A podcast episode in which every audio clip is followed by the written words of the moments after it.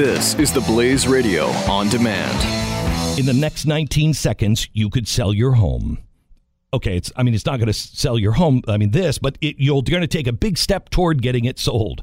Go to realestateagentsitrust.com and find an agent selected by my team, a professional who shares your values and speaks the truth. Sell your home fast and for the most money.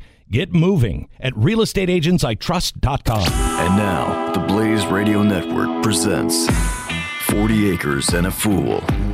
Here's your host, Cam Edwards. Greetings from the near frontier. Thank you so much for tuning into another edition of 40 Acres and a Fool from the Blaze Radio Network.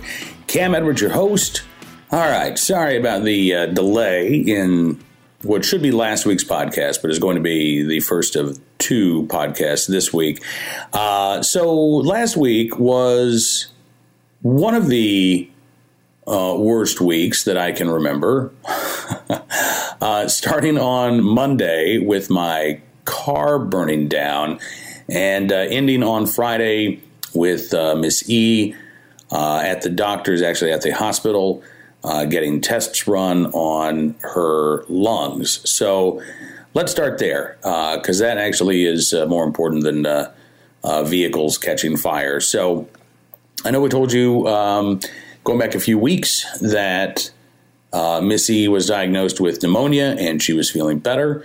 Well, she went to the doctor um, early last week and had a follow up with the pulmonologist and uh, her lungs still sounded kind of crummy. So he sent her for another CT scan, uh, which came back with that uh, uh, mass in her lung still there in her lung. So they don't think that it's pneumonia. Um, they don't think that it is cancer, but they can't rule it out. The uh, mass hasn't changed since the first CT scan, which was done at the uh, latter part of May. And the doctor said it doesn't have the little tendrils that uh, can be indicative of lung cancer, but it's something that it, it's not, it shouldn't be there. Uh, so we don't really know what it is at this point. Uh, Missy went in for uh, some tests, as I said last Friday. We'll uh, we'll know later in the week, hopefully, what the results show. And in the meantime, I would just ask if you are the praying kind to keep Missy in your thoughts and your prayers. She uh, she does have a lot of folks who are uh, praying for her all around the country, and um, she really, I can tell you, she really does appreciate that very much. So uh, hopefully, Missy will be back. Um, this is uh, uh, the only reason why Missy's not joining us this week is uh, again it was just sort of a crazy week, so I'm not at the kitchen table. It is way too hot to be doing. the podcast from around a fire right now. It feels like a fire when you step outside. So uh, just a matter of timing. Missy couldn't be with us on the program this week, but hopefully the uh, next uh, program, which we'll be recording here in just a couple of days, uh, will be with us. So uh, anyway, just keep your fingers crossed and uh, say your prayers for Missy if you would, please, and I certainly would appreciate that. Um, so that was the the big thing that happened last week.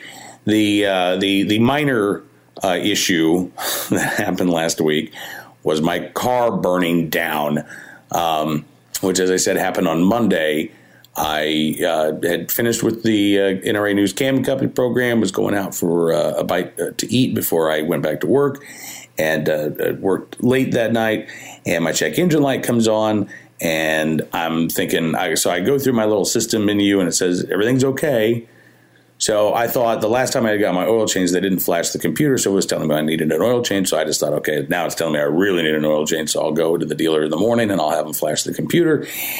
And uh, by the time I got back uh, to the office, the uh, I could see smoke coming from under the hood, and I, I knew, okay, that's not good. So I went to go pop the hood, which in retrospect, by the way, not the best idea uh, if there is a fire in the hood, what you you don't want to give it oxygen. Um, you want to let it try to be suppressed there. Uh, anyway, couldn't get the hood open because it was too hot, uh, and it didn't really seem to matter because I think the fire was already too intense at that point. So immediately called nine one one, and uh, within about seven minutes, the the fire department was there. They had the uh, the fire contained. The car, on the other hand, was trashed. it's just burnt to a crisp. My engine, a just a big block of carbon. Um, not really sure what happened at this point. We uh, insurance adjuster says that uh, the fire was actually so hot, you're having a hard time figuring out what caused it. Um, but the most likely explanation at this point is that uh, mice got up in the uh, wiring and started chewing around the battery cable and uh, caused a short, which caused a fire.